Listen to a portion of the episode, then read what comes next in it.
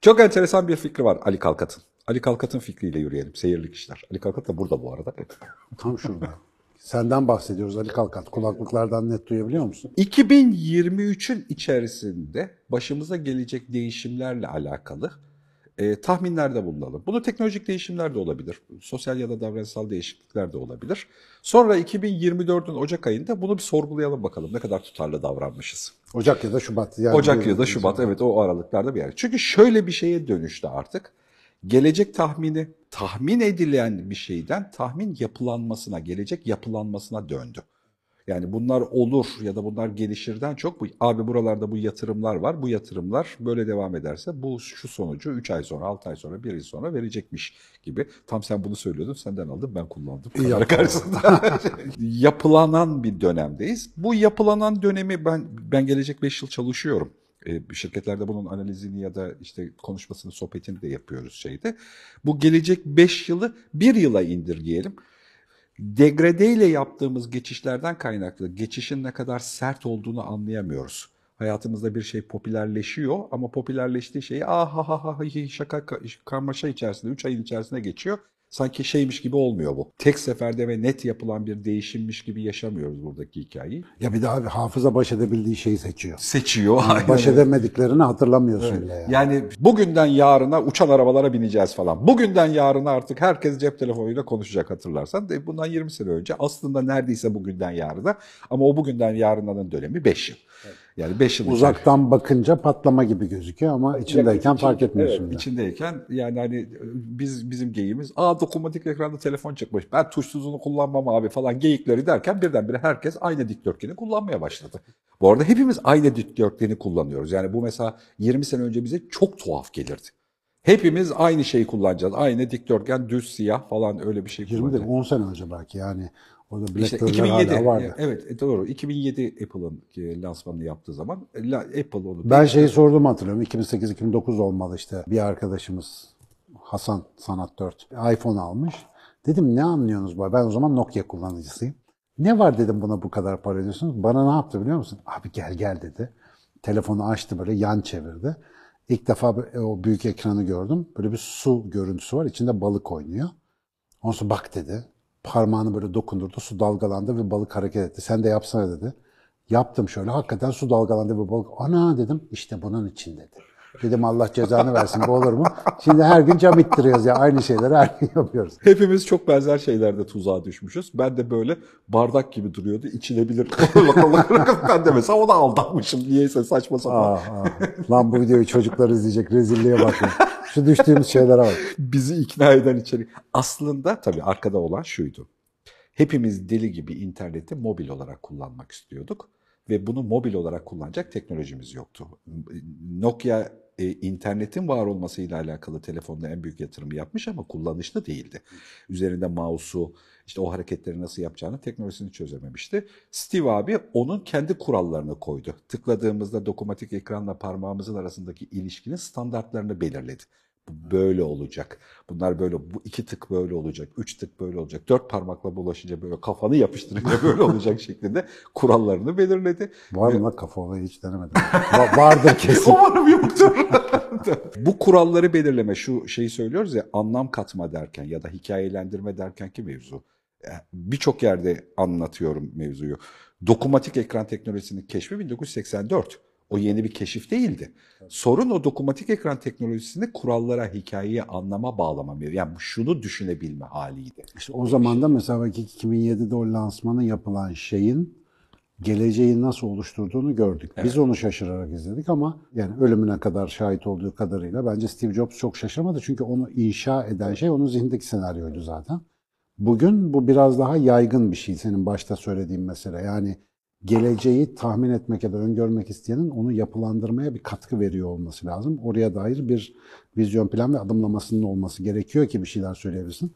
Yoksa internetteki videoları izledip de çok kötü geliyor Boston Dynamic'in robotları falan diyerek fütüristik olmuyor artık. pek Olmuyor yani. evet. Ya da işte bundan 50 sene sonra, 100 sene sonraki tahminler diye tahminler tamamen aslında animasyon, bir, bir fantazi organize etmekle alakalı bir şey. Daha çok bir sanat, gerçekten bir disipline dair bir tahmin silsilesi değil. Çünkü artık şunu biliyoruz yani gelecekle aramızdaki ilişkide kör nokta ya da işte siyah kuğu falan diye sembolize ediyorlar. Lar var. Yani Ve siyah kuğuların sayısı gittikçe artıyor. artıyor. Yani o yüzden hani orada hangi viraja gireceğiz, hangi kör noktayı göremiyoruzu bilme olasılığımız yok. Gerçekten oralarda kilit değişimler yaşanabiliyor. Yani pandemi diye bir şey oluyor. Birden görüntülü konuşma hayatımızın normu olabiliyor.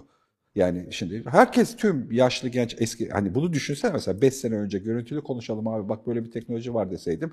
Ya ben sevmiyorum ya falan diye konuştuğumuz şey oldu. Şimdi herkes seviyor. Yani Ben sev- uzaktan seminer yapalım dediğimde ya hocam yüz yüze gibi ya olmaz ki şimdi nasıl yapalım işte kimse gelmez falan. Şimdi mesela bir yerden geçen teklif geldi.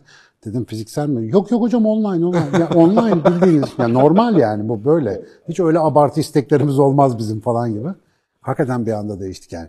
Bu senle e, ilk başta özellikle bu ifanın yapılandırılması konusunda sohbet ederken, daha doğrusu aslında Yeni Dünyanın Cesur İnsanı sohbetinde daha belirgin çıkmıştı o. Ana kuralın belirsizlik olduğu bir dünya meselesine aymıştık birlikte yani. Ben onun üzerine de çok şey dizayn ettim daha sonra.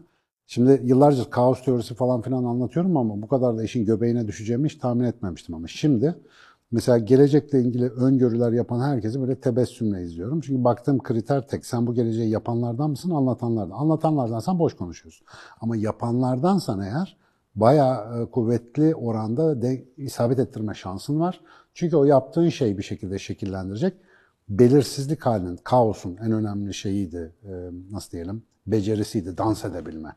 Yani onun gidişatını anlayıp, an be an ritmi yakalayıp o ritme göre bir şeyler yapabilme. Şimdi tabii tırsıyorum, ben belli alanlarda böyle şeyler yapıyorum ama bir video çekiyoruz, bir sene sonra bunun işte devamını çekeceğiz muhtemelen bu yıla dair bir şeyler söyleyeceğiz. Bak bir yıllık şey için tırstım şu anda. Chat GPT'nin çıktığı bir dünyada, yani geçen akşam bir saat muhabbet ettim abi herifle. Herif de çok seksist oldu özür dilerim. Hatun'la da desem o da tuhaf. O da tuhaf olacak. Arkadaşla Ama üslubunda sanki bir erkeksi ton var değil mi? Ben de Var, acaba ben erkek olduğum için mi yansımam öyle bak. belki de ama bilemiyorum yok. Bizim Kesinlikle hanım basına ve kamuoyuna açıklıyorum. Jet GPT, Chat, Chat GPT erkek. Magazin katalım azıcık işin Yalnız içerisinde. feministlerden feci fırça yiyeceğiz. tamam kadın yatar falan. Cinsiyetsiz abi. Melek o. Bir melek. Şimdi bir saat bu arkadaşla ben yazıştım. İşte sana söylemiştim İbn Arabi ile Freud'un üzerinde anlaşabileceği 10 maddede liderin temel özellikleri gibi bir listeyi bayağı sofistike bir şekilde 5-6 soruda çıkarabildik yani. Şimdi böyle bir şeyin olduğu bir teknoloji, yani böyle bir teknoloji yoktu biz e, bu iki sene önce çektiğimiz gelecek 5 yılı konuşurken. Ve ben bunu hayal edememiştim mesela. Ama şimdi ben bu seneye ilişkin bir şey söyleyeceksem artık böyle bir şeyi hesaba katmak ve bununla dans etmek zorundayım. Yani benim ajandam bu, ben işte bütün dünyaya şöyle bir şey yapacağım demenin artık tek başına çok önemli olmadığı bir zamandayız. Neyle gittiğimizi, şu anda yanımıza nelerin katıldığını, dansa ve müziğe nelerin iştirak ettiğini sürekli monitörize etmek, izlemek zorundayız. Yani an farkındalığının en yüksek olması gereken dönemdeyiz. Eğer gelecekle ilgili bir şey yapacaksan bu biraz klasik anlatılara ters gibi gözüküyor. Hep nedir? Sen hayallerine işte konsantre ol, onlara odaklan. işte sal kenara gitsin. Çok güzel Öyle bir yerden yakaladın. Öyle değil. evet. Yani şimdi şu anda olanı hayalini modifiye etmek için kullanacaksın. Yani onun üzerinden hayallerini sürekli update edebilme becerisi. Yani özellikle genç arkadaşlarım bunu bir idman olarak yerleştirmesini her zaman şiddetle tavsiye ediyorum. Yani bırak tam bilim kurgu filmlerinde okudukları, gö- gördüklerin, işte literatürde okudukların sana bir fikir verebilir ama ya da kendi isteklerin, arzuların. Ama bir de kafayı çevir bir sağa sola bak neler oluyor yani insanlar nelerle uğraşıyor. Senin şu A toplumu tarifinde mesela bu kadar araç gereç, bu kadar iletişim mecra, işte sosyal medya uygulaması şu bu. Bunların hiçbiri boşuna değil ki. Bunlar bir işe yarayabilsin diye oradalar. Biz bunları genellikle uyuşturucu amaçlı kullansak da aslında bu izleme, monitorizasyon için müthiş de ekipmanlar var. Bu arada Bir de özetleyiciler geldi buradaki işte. buradaki fikrim yavaş yavaş değişiyor. Yani bu bağımlılık ve uyuşturucu kelimesini biz de çok sık kullanıyoruz dijitalle alakalı. Ama galiba bu bir boomer korkusu olabilir gibi geliyor. Şimdi Evet, genel daha önce de söylemiştim. E, Sana genel- katılmamıştım ama bende de bir değişiklik var. Galiba katıl. ya şöyle e, profesyonel bir şekilde toplumun e, aslında sosyal medyayı ya da tüm dijital araçları nasıl kullandığını profesyonelce ölçtüğümüzde bağımlılık ve kötü kullanımın %25'ler sınırında kalabileceğini düşünüyorum.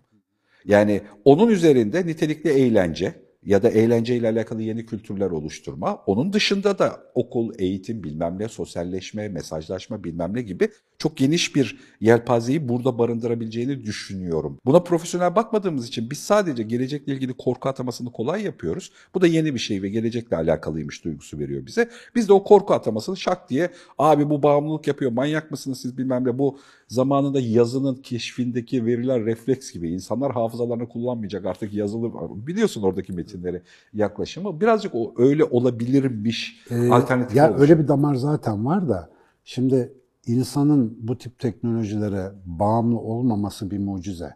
Yani çünkü yarı tanrı rolünü oynayabildiğin, istediğin zaman açıp kapatabildiğin, istediğin içeriği istediğin zaman istediğin kadar tüketebildiğin böyle ortamların bırakılıp da normal sıkıcı hayata dönmek anlamlı bir şey değil ama biz neden gerçek hayatta bir tutunma arıyoruz? Orayı, oradaki eğlenceyi, oradaki bir şeyi finanse etmemiz gerekiyor en azından.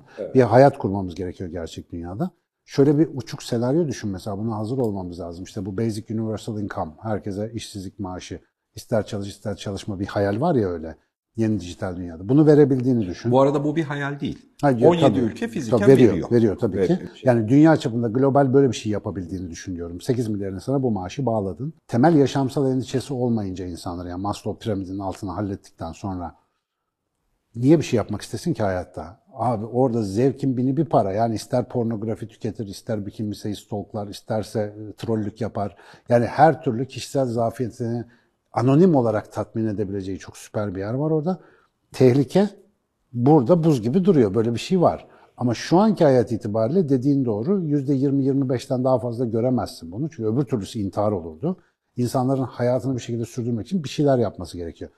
Aslında uyarında haklısın. Yani hep böyle konuşunca sanki tükaka teknoloji gibi oluyor. Tam tersine çatalı gözünüze sokmayın demeye getiriyorum ben mesela. Yani çatalıydı da gözüne sokma bunu. Yani yaralar falan gibi. Bazı gerçekten şu anda teknolojinin karşısında biz 3 yaşında çocuk gibiyiz. Hani nasıl çocuğun eline bıçak çatal verince dikkat kesiliyorsun böyle ters bir şey yapmasın diye. Biraz insana da şu aşamada böyle yapmak lazım ama önümüzdeki bir yılda olmasa da 5 yıl içerisinde falan ben yavaş yavaş bunu da kendi kültürüne oturtacağını, kendi adetlerini kuracağını düşünüyorum. Sürdürülebilir bir şekilde bir kültürel seçilim olacak burada da. Ama tabii yani emin ol şu işte ChatGPT denen hikaye, hikayeyle muhabbete başladığımdan beri biraz moralim bozuk. Yani abi bayağı böyle geçen gün Ankara'ya giderken bir sis vardı. Görüş mesafesi 5-10 metreye falan düştü. Şu anda onun gibi geliyor bana gelecek yani. Aşırı koyu bir sis perdesi var.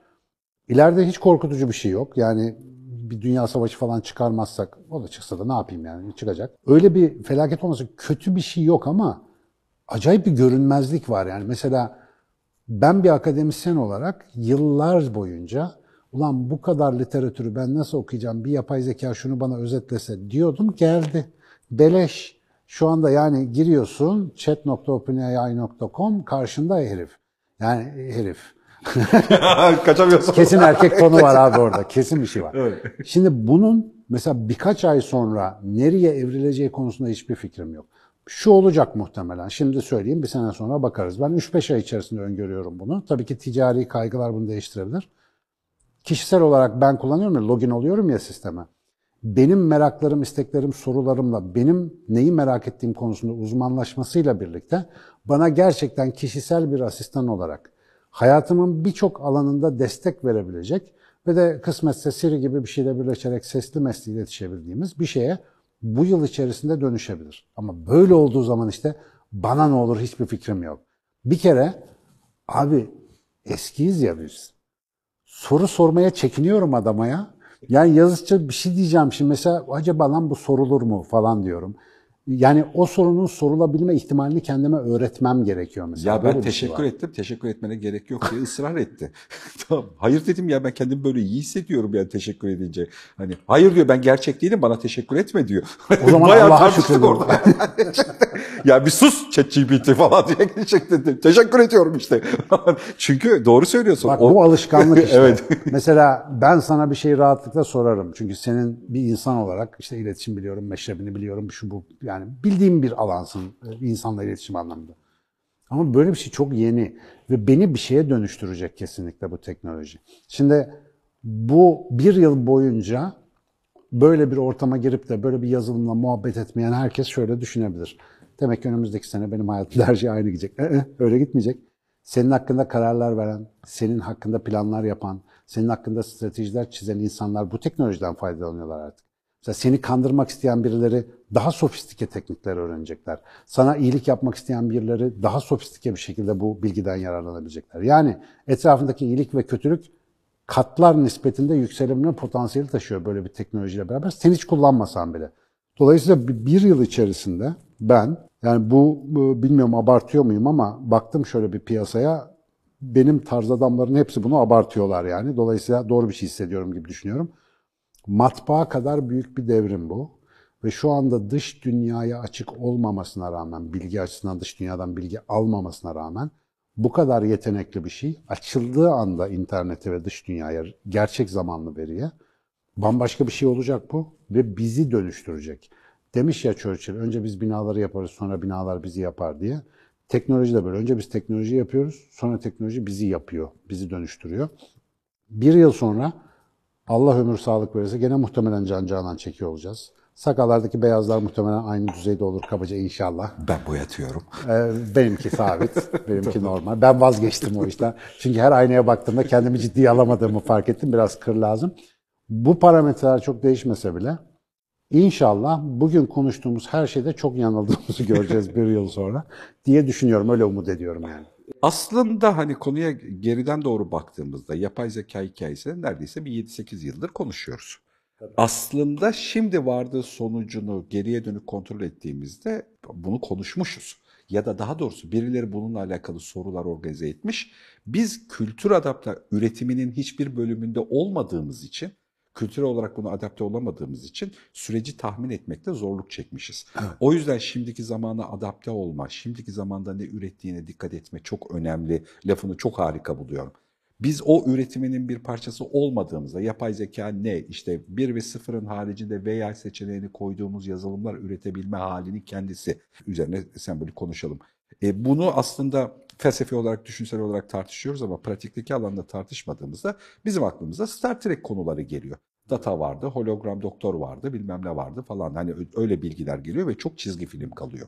Ama birdenbire ChatGPT ile karşılaştığında, OpenAI ile karşılaştığında, e, resim yapabilen yapay zeka ile karşılaştığında. Bu arada neredeyse yüze yakın versiyonları var bu arada. Yani bunlar sembolik olarak. Bunlarla karşılaşıp pratiklerini gördüğümüzdeki vardığımız sonuç da hazırlıksız yakalanıyoruz. Şimdi dünyada ek- ekonominin hali var. Bir reel ekonomi var. Petrol çıkartıyoruz, domates ekiyoruz, bilmem ne falan falan. Bir de bu ekonominin toplumla iletişiminde oluşmuş ara hizmet ekonomisi var. Bir de işte sanal kağıt üzerinden oluşmuş ekonomik formül var. Hizmet ekonomisinin çok önemli bir bölümünü yapay zekayla pozisyonlayabiliyormuşsun gibi görünüyor. Yapay zekanın yönettiği cihazlar, aracılar. Cihazlar, aracılarla beraber. E şimdi şeyi görmeye başladım. İşte Upwork iş ilanlarının olduğu yer. Ortalama gün içerisinde 250 bin civarında iş ilanı var. Şimdi iş ilanı bana bunu üç boyutlu çizer misin? Şu basit kodlamayı yapar mısın? Ya da işte burada şuna grafik tasarımını yapar mısın bilmem ne diye sembolikleştirdiğin şey. Şimdi bunun videolarını sıklıkla görüyorum. Bir sürü insan yapay zekanın çeşitli formüllerini standart kullanarak birbirlerine kombine ederek işte yapay zeka video yaptırtarak, yapay zeka yazısını yazdırtarak, metnini yazdırtarak bunları gerçekten çok kısa kabul edilebilecek süreler içerisinde oradaki iş ilanını alıyor, sabit iş ilanı. Bana işte bilmem ne konusunda 6 dakikalık bir tanıtım videosu hazırlamanız lazım. Metni ChatGPT'ye yazdırıyor, alıyor. Aynısını video hazırlama programları var. Oraya gönderiyor. Orada konuşan birine de dönüştürebiliyor. Modeli seçiyor, konuşturtuyor, bilmem ne yapıyor. Tanıtım içerisinde görselleri bilmem nereden seçtirtiyor. Böyle halledebiliyor. Bir süre sonra bunu koordinasyonunu yapan adama da ihtiyaç olmayacakmış gibi görünüyor. Yani bunların üçünü birbirine bağlamak da çok uzak bir gelecek değil e, yapabilmede. Şimdi bu hizmet alanındaki oluşmuş ekonomiyi tamamen yapay zekaya bağladığımızda gerçekten bu hizmet alanında çok kalabalık bir kadro var. Bunlar ne yapacak belli değil. Yani hani boşa çıkan bir pozisyonlanma oluyor. Şu devlet maaşı mevzusunun da sağlıklı yerden anlaşılmasını istiyorum. Neden oluştuğu, nasıl oluştuğu hikayesini. E, normalde toplumların tümünün sosyal olarak birbirleriyle ilişkileri tehdit dengesine dayalı. Yani demokrasinin olma zaruriyeti şu, sen adamdan vergi istiyorsun ve savaşa gitmesini istiyorsun. O zaman ona oy hakkı vermek zorundasın. Krallık döneminde adamdan vergi istemediğinde o maraba olduğunda yani zaten toprak işçisi olduğunda ona hiçbir şey sormuyordu. O hakkı da vermiyordu bilmem ne. Ne zaman ki ona şey demek zorunda kaldın. Abi benim için savaşır mısın? Hani benle beraber gel benim için savaşır mısın? Evet savaşırım demek için şey dedi. Senin karar yetkine karışacağım ama dedi. Yani hani karar yetkini belirli standartlarda belirleyeceğim. Bu karşılıklı tehdit dengesinin oluşması. Böyle böyle gelişiyor topluluklar.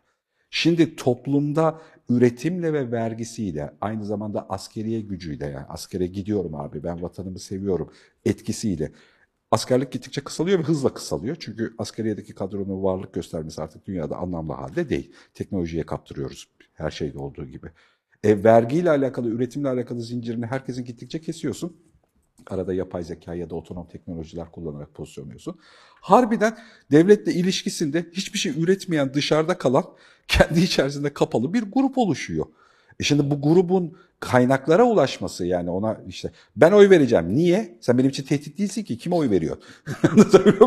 yani Sen takıl orada. takıl orada yani. Gittikçe get dolaşacakmış gibi görünüyor ve bu çok Hani gerçekten umarım bunu böyle şey yapmayız da yani ben göremezsem çok iyi olur ama 5 sene falan gibi görünüyor. 5 sene sonunda bariz bir gettolaşma çıkacakmış gibi görünüyor. Gereksizler dedi. Gereksizler dediği işte yani önce küçük gettolar oluşacak ya da işte daha doğrusu mesela şey tipi sınıflar oluşacak. Açlıktan öl şu anda o sınıflar aslında var ama dağınık ve bir yani freelance çalışan kadrolar. Açlıktan ölmeyecek kadar para kazanıyor. Toplumsal statüsünde de bir aksaklık yok. Kötü eğitim geçirmemiş bilmem ne falan falan. Ama aktif rol almıyor aslında üretimde. Bağımsız ve gezer durumda kalan işte yüzde bir, iki toplumların durumuna göre, teknolojiyle ilişkisine göre değişen topluluklar var. Bunlar bir süre sonra kitle olacak. Etkin değeri, üretimdeki değeri, sanatsal değeri, vergi değeri. Tam burada mesela örgün eğitim. Ali Koç'la bir de burayı konuşayım ben mesela. Ya şimdi. mesela yani, Yani bunun buna karşı ya bir, her insanın geçtiği eğitimde nasıl önlem alabilirsin mesela? Bunu düşünmemiz lazım. Türkiye'de bu bir sene içinde falan olmayacak iş. Burada boş konuşmayalım ya. Bir 50 sene daha biz hangi eğitim sistemi daha iyi, Montessori mi yapsak falan diye konuşacağız muhtemelen ama bize çok basit bir şey var. Şimdi bu hep Ali'den anlattığım- öğrendik bunları. E, tabii tabii. Aynen öyle. Bu ara hizmet sektöründe devam işte yapay zeka dönme işi var ya. Yani yapay zeka yani bilgisayar, otomobil, çatal, kazma ve taş balta bunların hepsi teknoloji. Aynı statüdeler hepsi. Bizim ellerimizde biyolojik bir teknoloji. Şimdi bu gelişkin beynin dünya ile iletişime geçme çeşitliliğini arttırmak için önce eller, sonra basit aletler, sonra komplike teknolojiler girdi devreye. Ama hepsinin ortak bir özelliğini fark ediyorum ben şimdi kullanma ustalığın varsa dünyada bir şeyleri iyi geliştirebiliyorsun. Şimdi el ayak ise işte el sanatlarında şurada burada bir şeyde üretici olabiliyorsun. Diğer teknolojilerle aran ise avcı oluyorsun, sürücü oluyorsun, bir şey oluyorsun, operatör oluyorsun konuyla ilgili. Şimdi enformasyon işleyen devasa büyük verilerden özet ya da işte öz çıkarabilen yeni bir teknolojik alet var. Mesela bu yapay zeka yardımcılarını düşünelim. Burada da bir maharet geliştirmeyi sen erken yaşta öğret. Gereksizler çok gerekli insanlara dönüşsün. Çünkü elini kullanabilen bir insan, el becerisi iyi olan bir insan, mesela bir sanatçıyı düşün. Her seferinde benzersiz bir şey yapıyor. Ve o insan olmasa o şeyin dünyaya gelemeyeceğini biliyorsun. Mesela sanat eseri olarak o yüzden çok kıymetli bir şey oluyor. Bugün artık orijinal fikrin, birleştirmenin ve daha önce yapılmamış rekombinasyonun en önemli olduğu zaman tekrar geldi gibi. Yani bütün bunları birleştirip ki ben onu beceremiyorum mesela. Ben eski kaldım o konuda. Hep standart sorular. Ne haber ChatGPT, nasılsın falan. Böyle geyikle başlıyorsun her şeye. Halbuki net kafasında hayal ettiği şeyi belirlemiş. Bu teknolojinin hakikaten e, okur yazarı olmanın ötesinde ustalaşma yolunda olan insanların çok farklı kombinasyonlarla ortaya bir şey koyması mümkün. Benim mesela şimdi elim boş olsa, seninle konuşurken aklıma geldi. Biraz daha yaşım genç olsa şunu yapardım. Şu anda birçok üniversite online master doktora veriyor. Yurt dışında bir üniversiteye kayıt yaptırdım. Hiç bilmediğim bir konuda ama.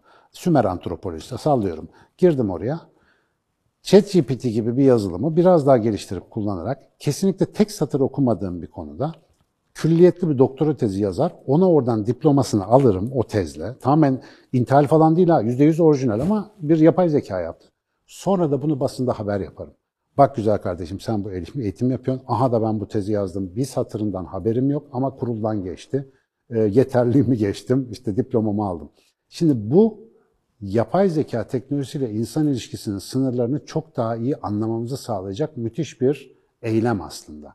Mesela böyle bir şey yapabilmek çok isterdim ve şu anda titrimden ve yaşımdan utanmasam ChatGPT'ye öyle şeyler yazdırdım ki yeminle her gün birini web sitesine yapıştırırım. Al bir makale alma. İki üç tane imla düzeltmesi yeter. Bazen sarıyor Kasna abi tuhaf şeyler söylüyor. Çok tekrarladığı yerleri falan acık değiştir. Kimsenin anlaması ben anlamıyorum onun orijinal olup olmadığını yani. Böyle bir ayağa kalkıp benim ilik yesim geliyor yani bir İlber Ortaylı ile muhabbet ediyormuşsun gibi oluyor bazen. Böyle bir teknolojinin bizimle ilgili yani insanın gidişatıyla ilgili bize neler ettiğini ancak mesela böyle eylemlerle anlayabileceğiz.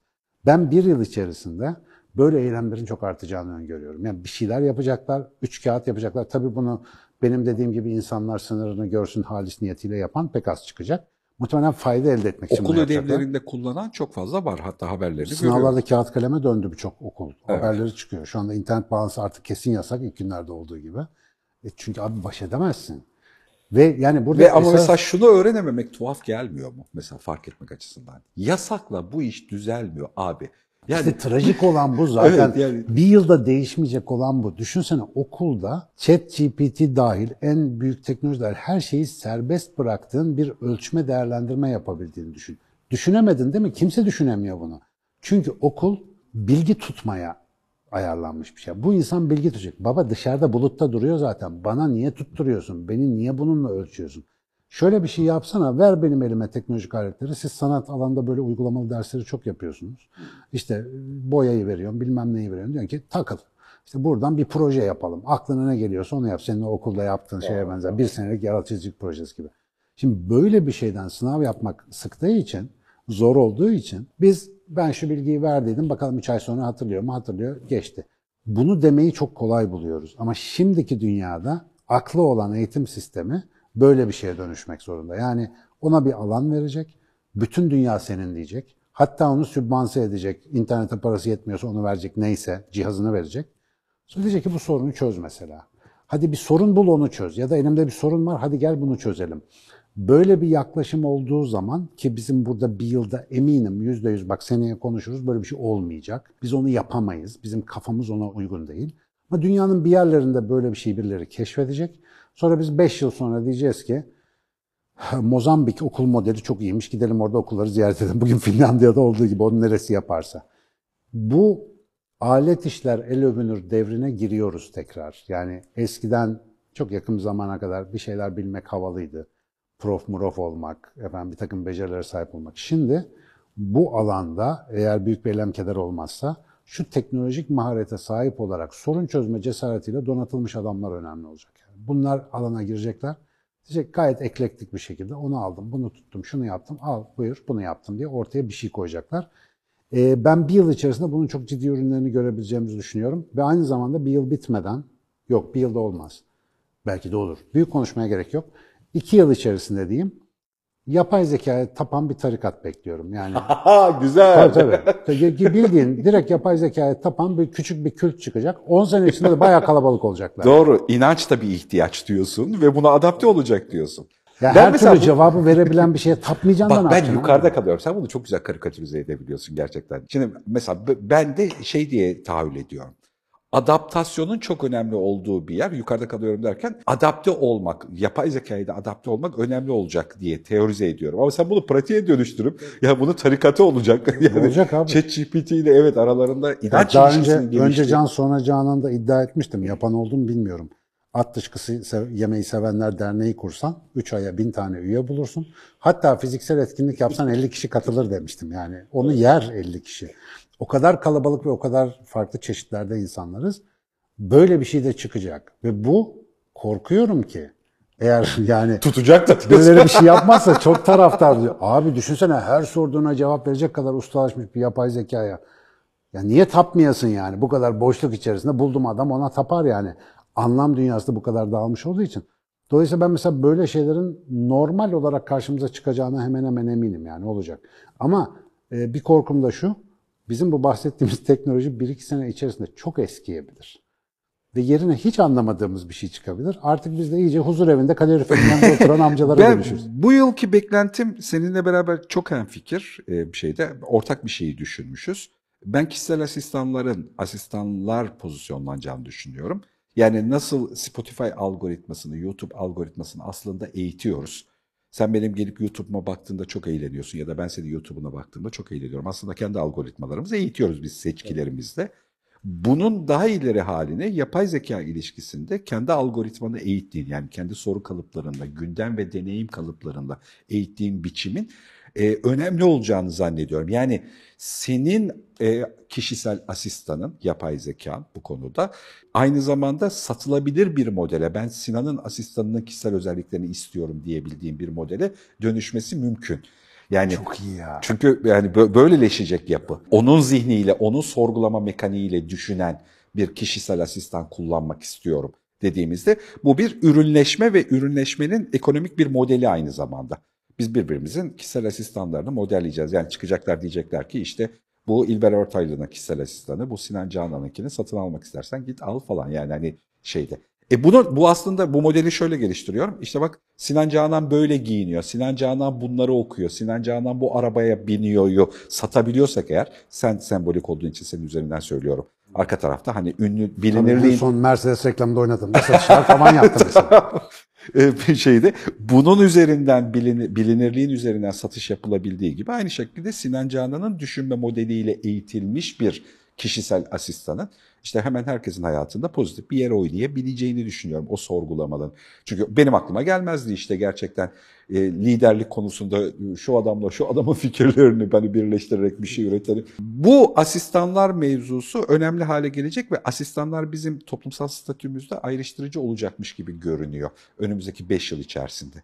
Yani hani telefon kullanımında olduğu gibi hangi telefonu kullandığın seni toplumsal olarak statülerde ayrıştırdığı gibi hangi asistanı kullandığında işte klasik çok yetenekli ve zeki ve geniş bilgiye ulaşma hızı olan da bir yöntem ya da işte sorgulama kabiliyetleri açısından entelektüel ve bilişsel özellikleri gelişmiş olan da bir yöntem falan falan. Üslup da bir yöntem. Abi Bunları bir sene şey çıksa ya, dijital mürşit.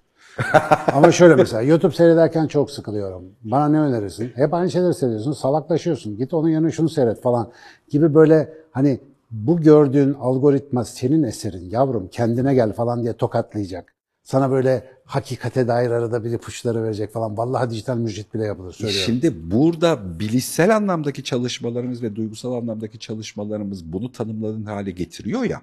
Şimdi bak bu bu soruyu lütfen yani çok rica ediyorum yani Star Trek 7. sezon 19. bölüm direkt ben söyleyeyim şeyiyle beraber.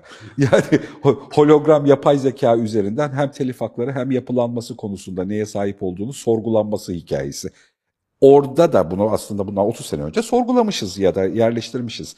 Kendi yapay zekana yargıla ve eleştir tanımlarını, üslubunu düzgün tut ama yargılayıcı ve eleştirel ol. Ya da işte toplumsal normlarında standartları oluştururken benim kendi uygulama alanlarımı değil bilmem neleri yükselt diyebildiğin bir geliştirme yapmak mümkün. O yüzden biz bilişsel ve e, duygusal anlamdaki kazımalarla uğraşıyoruz. Artık onların tanımları yani gayet kullanım panelini koyabilir durumdayız. Bu biraz bir eleştirel olsun. İşte bu sorgulama kabiliyetleri ortalamanın üzerinde olsun. Bu birimde değil şu birimde sorguyu sorabilsin diyebileceğiz. Senin geliştirdiğin asistandan da öğrendiğimiz bilgi bu aslında. Kendini ne kadar sorguluyor, yeni bilgiye ne kadar açık, ne kadar çok multidisipliner alandan bilgi bir taşıyor. nevi diyorlar ya bilincini bilgisayara yükleyebilecek misin? Böyle bir şey işte, işte zaten. böyle bir şey sorularında. Yalnız beraber. şey gerçek oldu la farkında mısın? Çok az bir arayüz farkıyla Iron Man'in Jarvis'i gerçek oldu şu an. Ha evet. Evet, evet, şunu yap, bunu yap, analiz yap. İşte abi bir tık sonra. Yani Evet, bir tık evet. sonrası A- bu. aynen. Orada sadece biraz ara bilimler Hollywood tarzı havalıydı. Biz hala ekrana yazıyoruz ama olsun. Ney açıkta kaldı? Mesela bunun çok önemli olduğunu düşünüyorum. Hala bir yapay zeka ile ya da başka bir şeyle tamamlanamayacak olan şey. Amaç açıkta kaldı. Ben bunu istiyorum, bunu amaçlıyorum. Hedefim ya da amacım bu açıkta hala. Orayı ne yapay zeka, ne otonom teknolojiler, ne bilmem ne dolduramıyor. Yani Yani burada büyük laf edebileceğim yere geldik. attım pası. Şimdi yapay zeka, teknoloji her şey maddi beden ya da zihinsel varlığın ihtiyaçlarına yönelik. Fakat e, sıklıkla sohbetini yaptığımız, benim sıklıkla anlatmaya çalıştığım, sıklıkla büyüklerden duyduğum bir şey var ki ben denen şey ne bedendir ne zihin. Çünkü beden yediklerimizle biriktirdiğimiz zihin karşılaştıklarımızdan bize toplar. yapışan şeylerdir. Dolayısıyla bunların ihtiyacını karşılamak üzere bir medeniyet teknoloji ağı kurmuş durumdayız ama onun içerisindeki ben bu teknolojinin de desteğiyle o kadar kayboluyor ki amaç iyice gözden yitiyor. Çünkü amaç benliğin özüyle alakalı.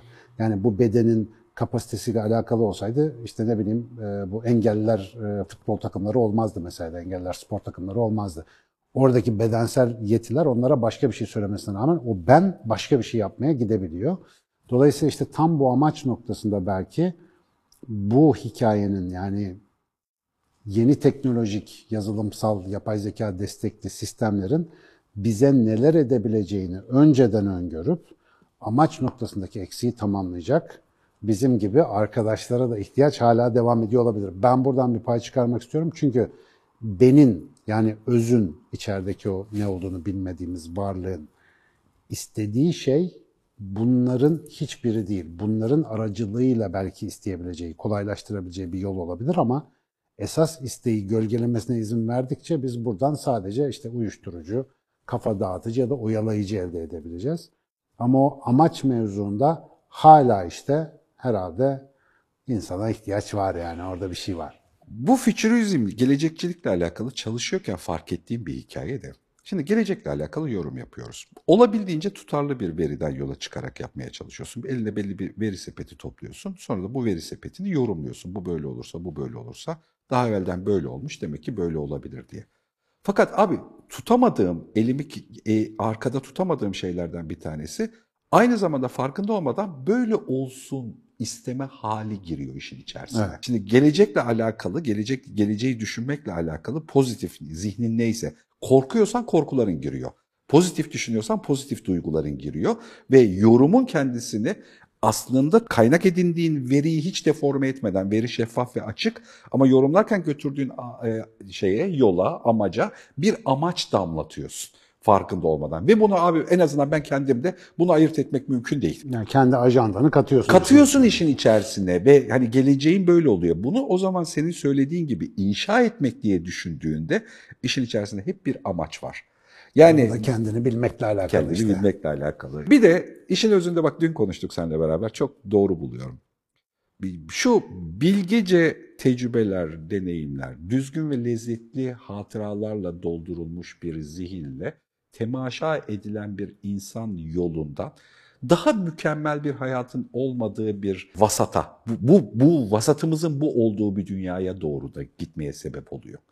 Vasatımız bu. Yani zenginlikler, arabalar, jetlere biniyorum, böyle görünüyorum, altın ya da madenlere sahibim ya da değilimin kültürü ve bilgisi gittikçe çok hızlı geride kalıyor. Yani hani oradaki... Aslında pek de geride kalmış. İşte senle ben için çok şükür belki biraz geride kalıyor ama emin ol insanların kahir ekseriyetinde pek Ama niye? Değil. 25 yaşında bir sürü insanla çalışıyoruz. Ama Hiçbirinin senin, amacının Senin için... çevren taraflı, benim çevrem taraflı. Bize normal adam gelmiyor ki. Yani dışarıdaki kalabalıklar hala Maslow piramidinin altı için uğraşıyorum zannederken aslında dünyayı sömürme sırasına girdiklerinin farkında değiller. Yani ben sadece temel ihtiyaçlarımı karşılayacağım telaşıyla biriktirmeye başladıkları o emtia sömürü anlamına geliyor. Yani o kadar ihtiyacı olup olmadığını bile bilmiyor ama herkes öyle topladığı için öyle olması gerektiğini düşünüyor. 21. yüzyılda boomer zihniyetiyle yaşayan bir sürü insan hala var etrafımızda. Evet, evet, tabii. Ama şunu şuna katılırım. Bizim gibi insanların, bizim gibi yaşam tarzlarının etki alanı ve albenisi arttıkça bu yeni dünyanın imkanları vasıtasıyla çok daha kolay anlatılabilir ve gösterilebilir. Mesela bu dijital nomadler, dijital göçmenler var ya, adamın yeri yurdu yok, sürekli mesai işi yok. Çoğu benden senden çok kazanıyor. Yani bu insanlar çünkü sorun çözüyorlar, gerektiği kadar çalışıyorlar. Onun dışında istediği şehirde, istediği ülkede yaşıyor, geziyor, tozuyor. Şimdi böyle bir hayat da var ve bu insanlar hiçbir ekstra işte yüksek IQ, deha falan gibi bir özellik de sergilemiyorlar. Böyle bir tercihte bulunuyorlar. Yani hayatın tamamen kararlarla ilgili olduğunu fark ettiğimiz zaman hangi kararın bize kendimizi daha iyi hissettireceği, bizi daha iyi versiyona götüreceğini bilinçle tercih edebildiğimiz minvalde bu ortam bize zaten çok yardımcı. Ama çok insan var bunu bilmiyor. İnsan görerek öğreniyor abi. İşte o yüzden mesela biz senelerdir niye YouTube'da falan böyle işler yapıyoruz? Abone olmayı unutma. Ee, ürünü, ben bile ürktüm ya. olacak olacak falan. Ürünü çok adi yerleştirin. mesela bunlar konuşuldukça harcı alem olacak değil mi? Mesela pazar günü şu anda sucuklu yumurta eşliğinde izlendiğimizi biliyorum yani. Bu harika bir şey. Ve bunlar dolaşıma girdiğinde hüsnü kabul gördüğü takdirde davranış biçimine dönüşüyor. İşte gelecek bir yılı mesela ben, sen, biz böyle inşa ettiğimiz için bir şeyler tahmin edebiliyoruz. Tahmin etme hakkını kendimizde belki bir nebze görebiliriz ama ben tutup da Elon Musk'ın bundan sonraki uzay projesi bir yıl içerisinde şöyle olacak falan hep saçmalamış olurum. Ben orada herhangi bir yatırım ya da çalışma yapmıyorum. Ama uğraştığımız alanla ilgili öngörülerimize güvenebileceğimiz bir zamandayız. Eğer oraya bir katkı yapıyorsak bence ben bir sene sonraki program için şu anda çok rahatım. Bir şey demedik ki zaten. yani evet gerçekten daha sert vaatler çıkar diye düşünüyorduk demedik. Bence bu konunun üzerine gidelim ama. Trump tekrar başkan olacak. Hiç ümit yok bende bana da sorarsan. Bir tane bir şey söyleyelim. Bir sene sonrasında geldiğimize değsin. Gidelim.